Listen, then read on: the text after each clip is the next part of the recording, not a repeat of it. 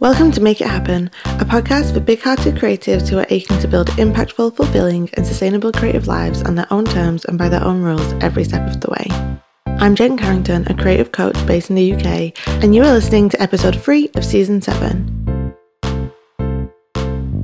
For this season of the show, I'm sharing with you the audiobook of my mini book, Nobody's Going to Do Your Business or Your Life For You, which I published last year and is a collection of essays sharing the lessons I've learned about bridging the gap between where we are now and where we truly want to be in our creative work and lives. If you'd like to find out more about my mini books, which I create exclusively for my weekly letters community, you can over at jencarrington.com. Now let's jump into chapter 2.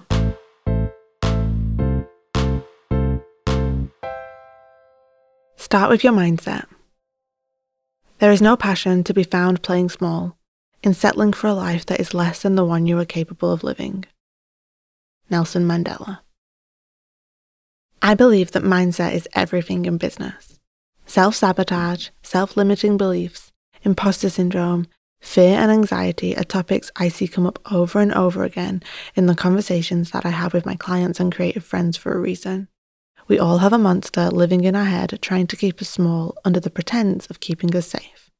We have to start to master our mindset if we're going to get started on our creative goals, and then continue to dive deeper into it if we're going to keep on moving forward along the way.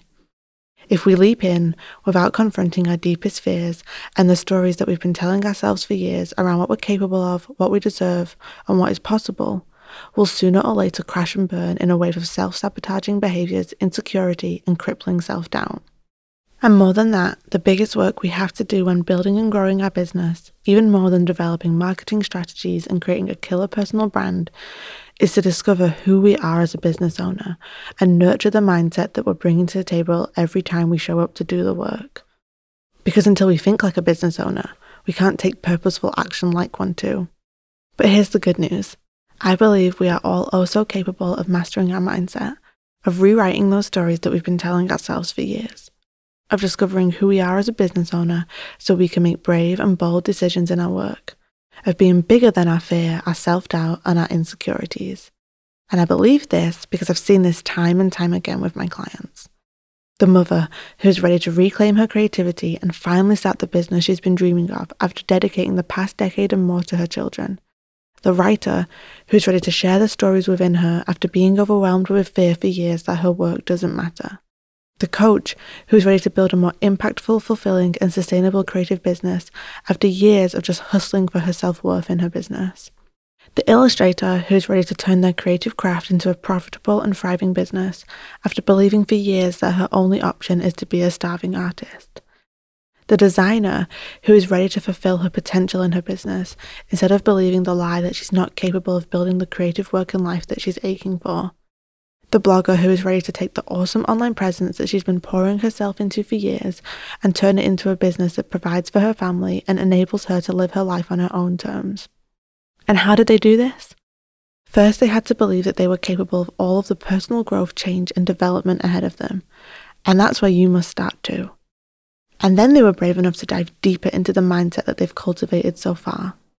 They asked themselves the tough questions, they investigated the origins of their current belief systems, and they examined the stories that they've been telling themselves for years and let go of the ones that no longer served them. They leaned into the discomfort of this process because purposeful growth always brings with it a little unease as we start to bridge the gap between who we were and who we are becoming.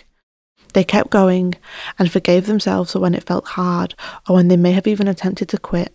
And slowly but surely they pushed beyond the current limits that they had set for themselves and opened themselves up to the fact that they are so much more capable than they gave themselves credit for. They meditated, they journaled, they read books, listened to podcasts, exercised, talked out with a coach or a therapist, started to set boundaries in their relationships, and continued to do these things every step of the way moving forward. Because mastering our mindset doesn't have a finish line. It's a lifelong journey of diving deep, asking ourselves the tough questions, and staying open to all the growth and development to come. They made space for more. Are you willing to do the same? To let go of the things that cannot serve you and carve out space for the things that will? To rewrite the stories that you've been telling yourself for years so you can take up the space you want to in the world? To commit yourself to your business journey and all of the growth, discovery, and challenges ahead to come? To open yourself up to different ideas, points of view, and perspectives, to approach them with an open heart but a critical mind so you can be a leader, not a follower in your own life. If you're not sure where to start, start here. Get super specific on the fears and self sabotaging habits that have been holding you back from climbing the mountain in front of you and making it to the other side. Find a source of support. Maybe it's a book on the topic, or a podcast episode, or a course or a coach. Be brave enough to dive deeper into it and hold space for yourself to question all the stories that you've been telling yourself and explore the ways you can move forward and be bigger than it along the way.